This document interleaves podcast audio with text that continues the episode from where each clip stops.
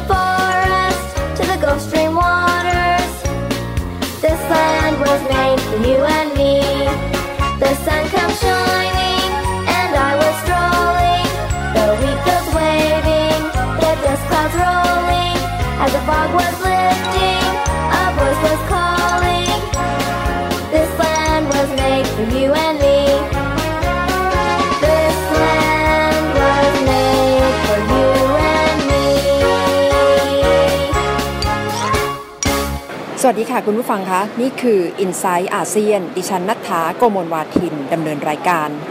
กลับมาพบกันอีกครั้ง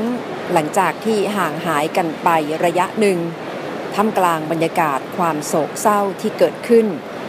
กับการเสด็จสวรรคตของพระบาทสมเด็จพระปรมินทรมหาภูมิพล อดุลยเดชได้เห็นบรรยากาศที่ประชาชนหลายๆ ประเทศทั่วโลก ร่วมกันส่งสารแสดงความอาลัย มาถึงพระบรมวงศานุวงศ์และประชาชนคนไทยในห่วงเวลานี้ และยิ่งทำให้ได้รับทราบถึงพระราชกรณียกิจของพระองค์ ซึ่งเป็นที่ทราบซึ้งประทับใจกันไปในระดับโลก โดยเฉพาะในวันที่ที่ประชุมสมัชชาใหญ่แห่งสหประชาชาติหรือ UNGA ได้ร่วมกันยืนไว้อาลัย และกล่าวสดุดี เทิดพระเกียรติ พระบาทสมเด็จพระปรมินทรมหาภูมิพล อดุลยเดชคำกล่าวของเอกอัครราชทูตสหรัฐ ประจำสหประชาชาติท่านทูตสมันธาพาวเวอร์ เป็นที่พูดถึงอย่างกว้างขวางว่าเต็มไปด้วยความประทับใจ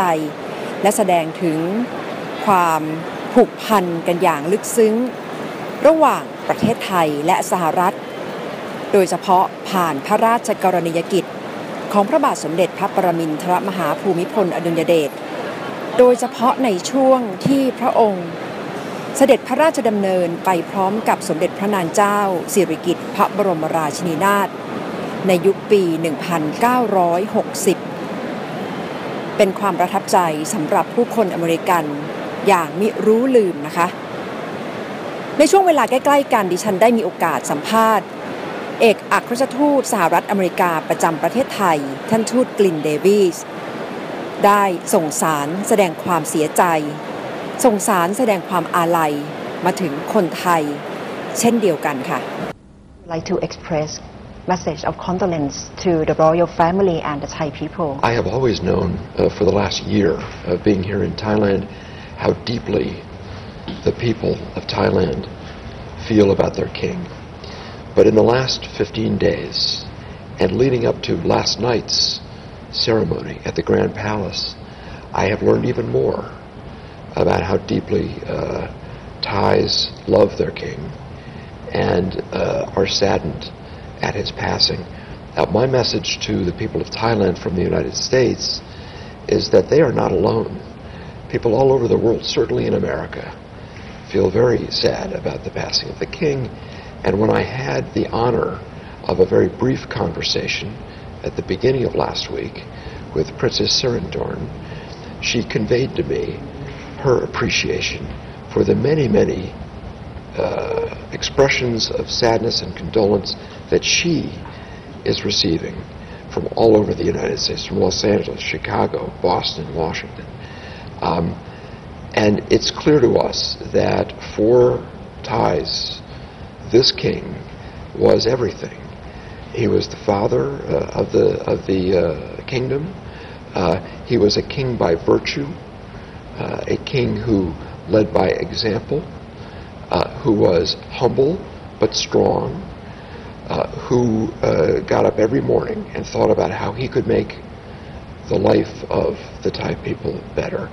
And so we understand that for Thailand, this is a moment of deep, deep sadness. And we respect that, and we join all ties in, in, in sharing that feeling of bereavement, of sadness. One of your favorite picture photo of the king and queen is when they were with Elvis Presley. Yes. What's your thought with this particular Yes. photo? Well, what I love about this photo uh, is that it shows the king uh, as a young uh, king, about 10 years into his reign. He was on a visit to the United States of America with a beautiful queen representing the kingdom so well, and he traveled all across America, all the way from Honolulu to New York, where he had a ticker tape parade, which is a rare thing, Washington, where he addressed a joint session of the Houses of Congress, and all in between. And while he was in Los Angeles, he did many, many things, uh, but one thing he did was he went to a movie studio, and there Elvis Presley was filming a very important film at the time, and he met the King of Thailand and the Queen. And it was a wonderful moment that captured his strength, his vitality, uh, that captured the delight of the Queen, and that really showed uh, a quintessential American uh, figure from cultural history with this great king. So I love the photograph. คุณฟังคะนอกจากบทบาทของพระบาทสมเด็จพระประมินทรมหาภูมิพล อดุลยเดชซึ่งเป็นที่รับทราบกันเป็นอย่างดี เป็นที่ทราบซึ้งโดยเฉพาะในประสบนิกรชาวไทย ตลอดเวลาที่พระองค์ ครองสิริราชสมบัติยาวนานถึง 70 ปีเต็ม เป็นพระมหากษัตริย์ที่ครองราชย์ยาวนานที่สุดในโลก ในประวัติศาสตร์ ตลอดเวลาคนไทยได้รับรู้ถึงพระราชกรณียกิจที่พระบาทสมเด็จพระปรมินทรมหาภูมิพล อดุลยเดชเสด็จไปตามถิ่นธุรกันดารพื้นที่ห่างไกล เพื่อที่จะทรงไปพบกับประชาชนทุกหมู่ทุกเหล่า และสร้างความอยู่ดีกินดีให้กับประชาชน เป็นที่รับรู้ และ พระราชดำริเรื่องโครงการเศรษฐกิจพอเพียง เป็นอีกหนึ่งเรื่องที่ประชาชนรับรู้รับทราบเป็นอย่างดีค่ะสำหรับการเสด็จของพระบาทสมเด็จพระปรมินทรมหาภูมิพล อดุลยเดชผู้คนก็จะได้เห็นภาพที่เสด็จคู่กันกับสมเด็จพระนางเจ้าสิริกิติ์พระบรมราชินีนาถด้านหนึ่งได้เห็นการทรงงานกันอย่างใกล้ชิด และอีกด้านหนึ่ง ได้เห็นการปรับตัวของความเป็นสมเด็จพระราชินี ซึ่งอีกด้านหนึ่ง สะท้อนสถาบัน ความเป็นพระราชินีที่ทรงงานเคียงคู่พระมหากษัตริย์ แล้วในโลกยุคปัจจุบันที่สภาพสังคมกำลังเปลี่ยนไปอย่างมาก บทบาทของสมเด็จพระราชินี ในราชวงศ์ต่างๆ ทั่วโลกปรับเปลี่ยนอย่างไร คิดยกกำลังสองวันนี้ดิฉันคุยกับอาจารย์ชลิดาพร ส่งสัมพันธ์ค่ะ บทบาทของคู่ชีวิตที่เป็นพระบรมวงศานุวงศ์ถือว่ามีความสำคัญนะคะอาจารย์ เพราะว่าจะต้องช่วยสนับสนุน ซึ่งกันและกันในการทำงาน บทบาทสำคัญที่หลาย ๆ คนคงจะนึกถึงทันทีเวลาที่พูดถึงพระราชินีเนี่ยนะคะก็คือบทบาทเชิงพิธีกรรม ทั้งหลายนะคะ งานพิธีกรรมของของรัฐของรัฐบาลเนี่ยนะคะก็จะได้เห็นบทบาทแบบนี้นะคะ รวมทั้งเรื่องของความสัมพันธ์ระหว่างประเทศการติดต่อไปมาหาสู่ เพื่อที่จะเชื่อมความสัมพันธ์ด้านการทูตและความสัมพันธ์ระหว่าง รัฐบาลนะคะผ่านช่องทางของพระมหากษัตริย์และพระราชินี แต่เราเราอาจจะไม่ค่อยตระหนักเท่าไหร่นะคะก็คือเรื่องในทางวัฒนธรรม บทบาทเชิงวัฒนธรรมนะคะบทบาทในเรื่องของการสงเคราะห์นะคะสองเรื่องนี้จริง ๆ แทบจะไม่เปลี่ยนเลยนะคะขอไปที่บทบาทเรื่องการสงเคราะห์ก่อนนะคะคือเราคาดหมายให้พระราชินีเนี่ยนะคะเข้าไปทำหน้าที่หลายประการในเรื่องของการสงเคราะห์ให้ความช่วยเหลือคนกลุ่มต่างๆนะคะ จริง ๆ สมเด็จพระบรมราชินีนาถของเราในรัชกาลที่9เนี่ยนะคะได้ทรงมีพระราชภารกิจมากมายนะคะที่ที่ทั้งสงเคราะห์ด้วยแล้วก็เป็นการสืบทอดวัฒนธรรมด้วย จริง ๆ ตัวอย่างที่หลายๆคนคงจะนึกถึงทันทีก็อย่างเช่น โครงการศิลปาชีพนะคะเพราะเป็นการฝึกอาชีพ ให้คนยากคนจนด้วยในขณะเดียวกัน ก็เป็นการสืบทอดงานศิลปะหัตถกรรมหลากหลายรูปแบบของของไทยด้วยอะไรเงี้ยยกตัวอย่างเช่นพระพระราชินีเรเนียของจอแดนนะคะองค์ปัจจุบันเนี่ยนะคะก็จะมีบทบาทมากมายหลายประการ อย่างเช่นเรื่องการฉีดวัคซีนอะ นะคะ คือถ้าพระราชินีไม่ลงมาสนับสนุนนะคะและผลักดันเต็มที่เนี่ยก็อาจจะไม่ประสบความสำเร็จในเรื่องของการฉีดวัคซีนในเด็กนะคะที่หลาย ๆ ประเทศอาจจะรู้สึกว่าเป็นเรื่องธรรมดานะคะแต่ว่าประเด็นและวิธีการเนี่ยต้องยอมรับว่าน่าสนใจมากนะคะเพราะว่าแต่ละพระองค์เนี่ยก็จะทรงเลือกเรื่องบางเรื่องนะคะแล้วก็ผลักดัน อย่างจริงจังในอีกลักษณะหนึ่งที่จริง ๆ เชื่อมโยงกันไปเนี่ยนอกจากจะทรงผลักดันเรื่องเหล่านี้เองแล้ว การยกย่องให้เกียรติคนบางคนกิจกรรมบางประเภทนะคะว่า คนที่ทำแบบนี้นะคะ เรียกว่าดีเป็นการช่วยเหลือหรือว่านำไปสู่ผลที่ดีต่อสังคมนะคะ การทรงเลือกที่จะยกย่องให้เกียรติคนบางแบบเนี่ยก็จะส่งผลในเรื่องของการสงเคราะห์นะคะที่เป็นประโยชน์กับสังคมด้วยเช่นเดียวกัน แต่แน่นอนการสงเคราะห์เป็นเรื่องสำคัญนะคะแต่ว่าการเลือกประเด็นบางเรื่อง ผลักดันให้เกิดการเปลี่ยนแปลงหลายประการเนี่ยเราจะได้เห็นตัวอย่างในหลาย ๆ ประเทศ รวมทั้งพระราชภารกิจของสมเด็จพระบรมราชินีนาถในในรัชกาลที่ 9 9เนี่ยเราก็ได้เห็นในลักษณะเดียวกัน แต่เรื่องที่คนอาจจะนึกไม่ถึงนะคะว่าแท้ที่จริงบทบาทของ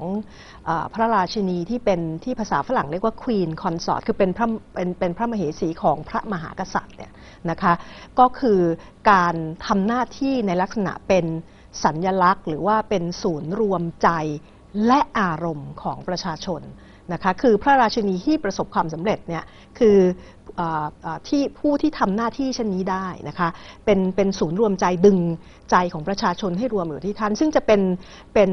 ส่วนประกอบเป็นตัวช่วยสำคัญนะคะของ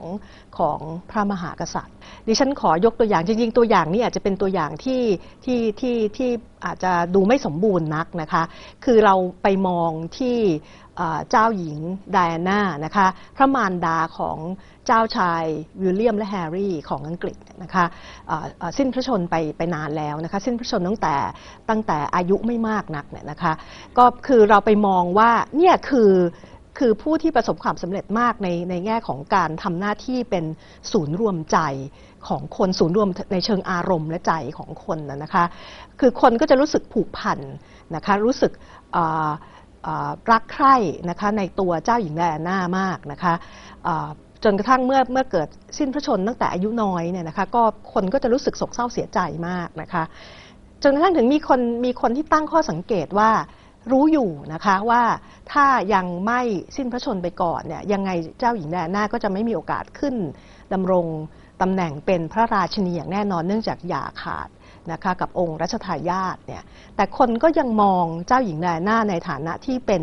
Queen of Hearts นะคะไม่ว่าอย่างไรฉันก็รักคนนี้นะคะเพราะฉะนั้นบทบาทแบบนี้จริง ๆ แล้วสำคัญมากนะคะจะเป็นตัวส่งเสริมองค์พระมหากษัตริย์เนี่ยอย่างใหญ่หลวงมากเลยทีเดียวนะคะก็บทบาททั้งหมดทั้งหลายทั้งปวงที่ว่านี้บทบาทในเรื่องของวัฒนธรรม ในเรื่องของของการสงเคราะห์และการเป็นศูนย์รวมใจของคนเนี่ย ไม่เปลี่ยนเลยในช่วงหลายศตวรรษค่ะ พักกันสักครู่ก่อนนะคะ คุณผู้ฟังคะ และเดี๋ยวกลับมาติดตามนำร่องการเลือกตั้งในสหรัฐ ซึ่งกำลังจะมีขึ้นในวันที่ 8 พฤศจิกายน ดูเหมือนว่าโค้งสุดท้ายกำลังเต็มไปด้วย บรรยากาศที่ตื่นตะลึงประหลาดใจมากขึ้น และอาจจะสร้างความพลิกล็อก ส่งผลต่อคะแนนเสียงของผู้สมัครทั้งคู่ อย่างไม่คาดคิดมาก่อนค่ะ สักครู่กลับมาดิฉันจะเล่าให้ฟังว่ากำลังเกิดอะไรขึ้น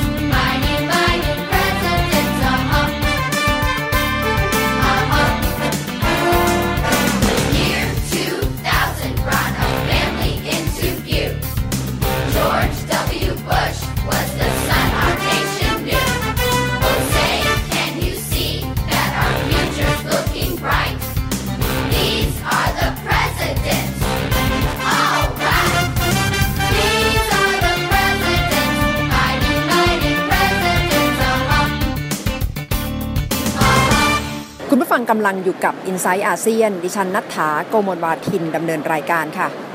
อย่างที่เกริ่นไปเมื่อสักครู่ขณะนี้โค้งสุดท้ายของสุดท้ายแล้วสำหรับการเลือกตั้งประธานาธิบดีสหรัฐ ซึ่งจะมีขึ้นตามเวลาสหรัฐในวันที่ 8 พฤศจิกายน จะรู้ผลก็ช่วงเช้าตรู่ของวันที่ 9 พฤศจิกายนตามเวลาในประเทศไทยค่ะที่บอกว่ากลายเป็นเซอร์ไพรส์และสร้างความประหลาดใจ ให้กับหลาย ๆ ฝ่าย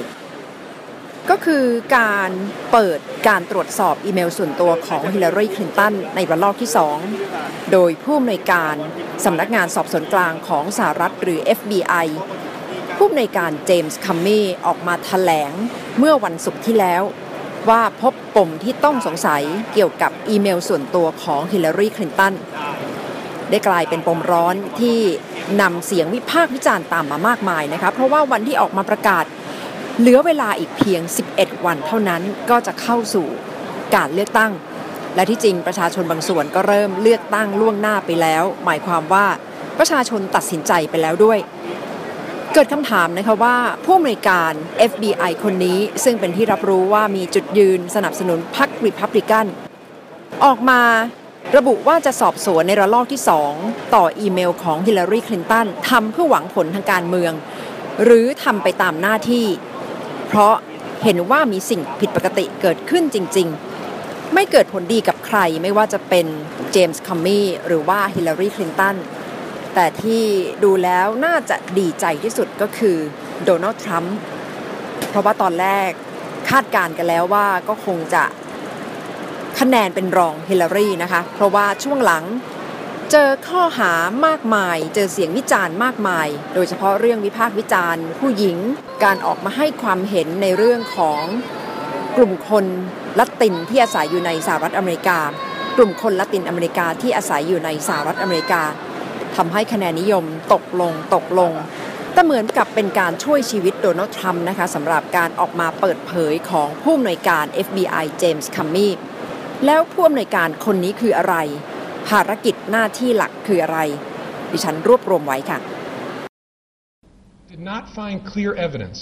that Secretary Clinton or her colleagues intended to violate laws governing the handling of classified information.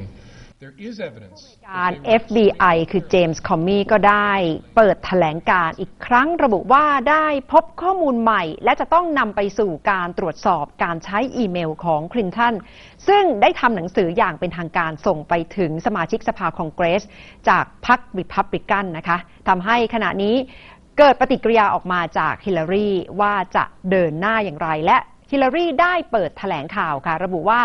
ไม่ได้รับทราบล่วงหน้ามาก่อนถึงแนวทางที่จะตรวจสอบอีกครั้งของ FBI ค่ะ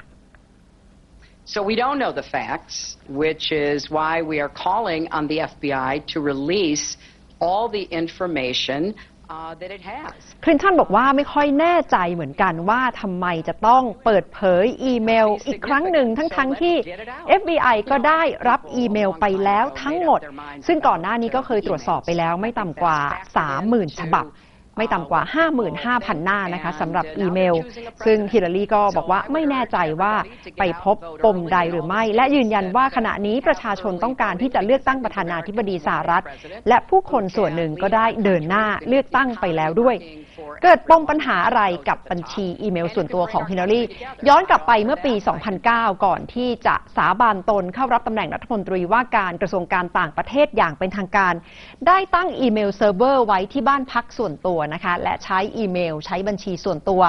ใช้ตลอดทั้ง 4 ปีในฐานะที่เป็นรัฐมนตรีว่าการกระทรวงการต่างประเทศสหรัฐ ทั้งเรื่องงานและเรื่องส่วนตัว อาจจะมีคำถามว่าถือว่าเป็นการละเมิดกฎหมายหรือไม่เรื่องนี้ตีความได้ในหลายรูปแบบนะคะ เพราะว่าถ้าดูตามกฎหมายเรื่องของบันทึกภาครัฐ เมื่อปี 1950 ตอนแรกมีกฎออกมาว่า เจ้าหน้าที่ของภาครัฐที่ใช้บัญชีอีเมลส่วนตัวจะต้องรายงานรายละเอียดทุกอย่างเพื่อให้ทางการรับทราบ แต่หลังจากนั้นหลังจากที่คลินตันรับตำแหน่งได้ 10 เดือน ก็มีการแก้ไขกฎหมายนี้นะคะว่า ถ้าใช้อีเมลส่วนตัว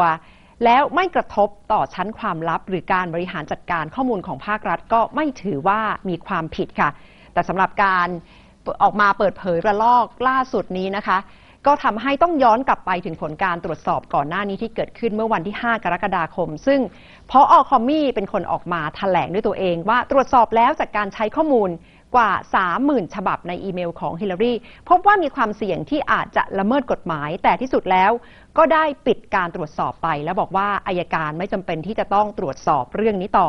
ทำให้ขณะนี้เกิดคำถามนะคะว่าทำไมพอ FBI ถึงออกมาเปิดเผยว่าจะตรวจสอบอีกครั้งทั้งๆทที่เหลือเวลาที่จะเข้าสู่การเลือกตั้งในอีก 11 วันข้างหน้าเปิดเผยเมื่อวันศุกร์ที่ผ่านมานะคะ ขณะที่การเลือกตั้งจะมีขึ้น 8 พฤศจิกายน ที่แน่ๆก็คือทำให้ทีมหาเสียงของทีมทรัมป์กลับมาคึกคักอีกครั้งหนึ่งค่ะ และถือได้ว่าเป็นกระสุนระลอกใหม่ที่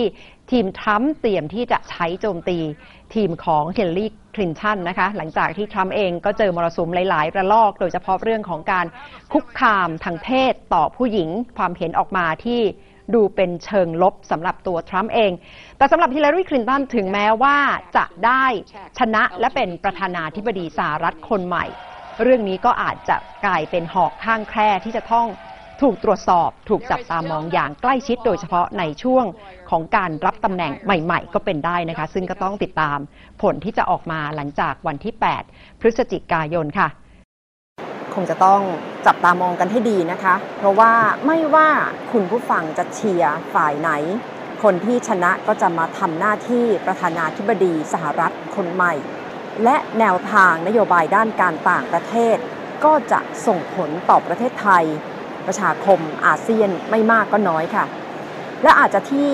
ถูกจับตามอง หรือว่าตั้งข้อสังเกตกันอย่างมากก็คือ แล้วนโยบายปรับสมดุลใหม่สู่เอเชีย หรือ Pivot to Asia ที่เน้นอย่างมากในยุคของประธานาธิบดี บารักโอบามา จะเดินหน้าสารต่อกันอย่างไร ถ้าเป็น ฮิลลารีคลินตันประธานาธิบดีคนใหม่เข้ามาทำหน้าที่นี้ นโยบายไม่น่าจะเปลี่ยนไปจากเดิมมากนะคะ เพราะว่าฮิลลารีคลินตันรับรู้งานด้านการต่างประเทศอย่างดีในฐานะที่เป็นอดีตรัฐมนตรีว่าการกระทรวงการต่างประเทศสหรัฐ และเป็นคนที่ให้ความสำคัญกับเอเชียอย่างมาก เดินทางมาเอเชียหลายครั้งมาร่วมการประชุม ประชาคมอาเซียน และการประชุม ความมั่นคงระดับเอเชีย ARF ที่ภูเก็ต พร้อมกับประโยคทองที่บอกว่า สหรัฐกลับมาแล้วอย่างเอเชียแปซิฟิก และเสมือนเป็นจุดเริ่มต้นครั้งใหม่สำหรับนโยบายการต่างประเทศของสหรัฐ ฉะนั้นการเดินหน้าต่อไปของผู้นำคนใหม่ของสหรัฐจะเป็นอย่างไรก็จะต้องติดตามนะคะเพราะมีการวิเคราะห์กันว่าถ้าเป็นโดนัลด์ทรัมป์นโยบายด้านการต่างประเทศก็อาจจะเปลี่ยนไป เพราะว่า อาจจะโดดเดี่ยวระดับภูมิภาคมากขึ้น ซึ่งก็ยังไม่แน่ใจว่าจะเดินหน้าสารสัมพันธ์กับรัสเซียอย่างใกล้ชิดมากขึ้นหรือไม่นะคะ ทั้งหมดเป็นเรื่องที่จะต้องติดตามหลังจากการเลือกตั้งประธานาธิบดีสหรัฐ ที่จะมีขึ้นในวันที่ 8 พฤศจิกายนค่ะ ทั้งหมดคือ i n s i ซต์อาเซียนสำหรับวันนี้ ดิฉันนัฐาโกมลวาทิน สวัสดีค่ะ Inside ASEAN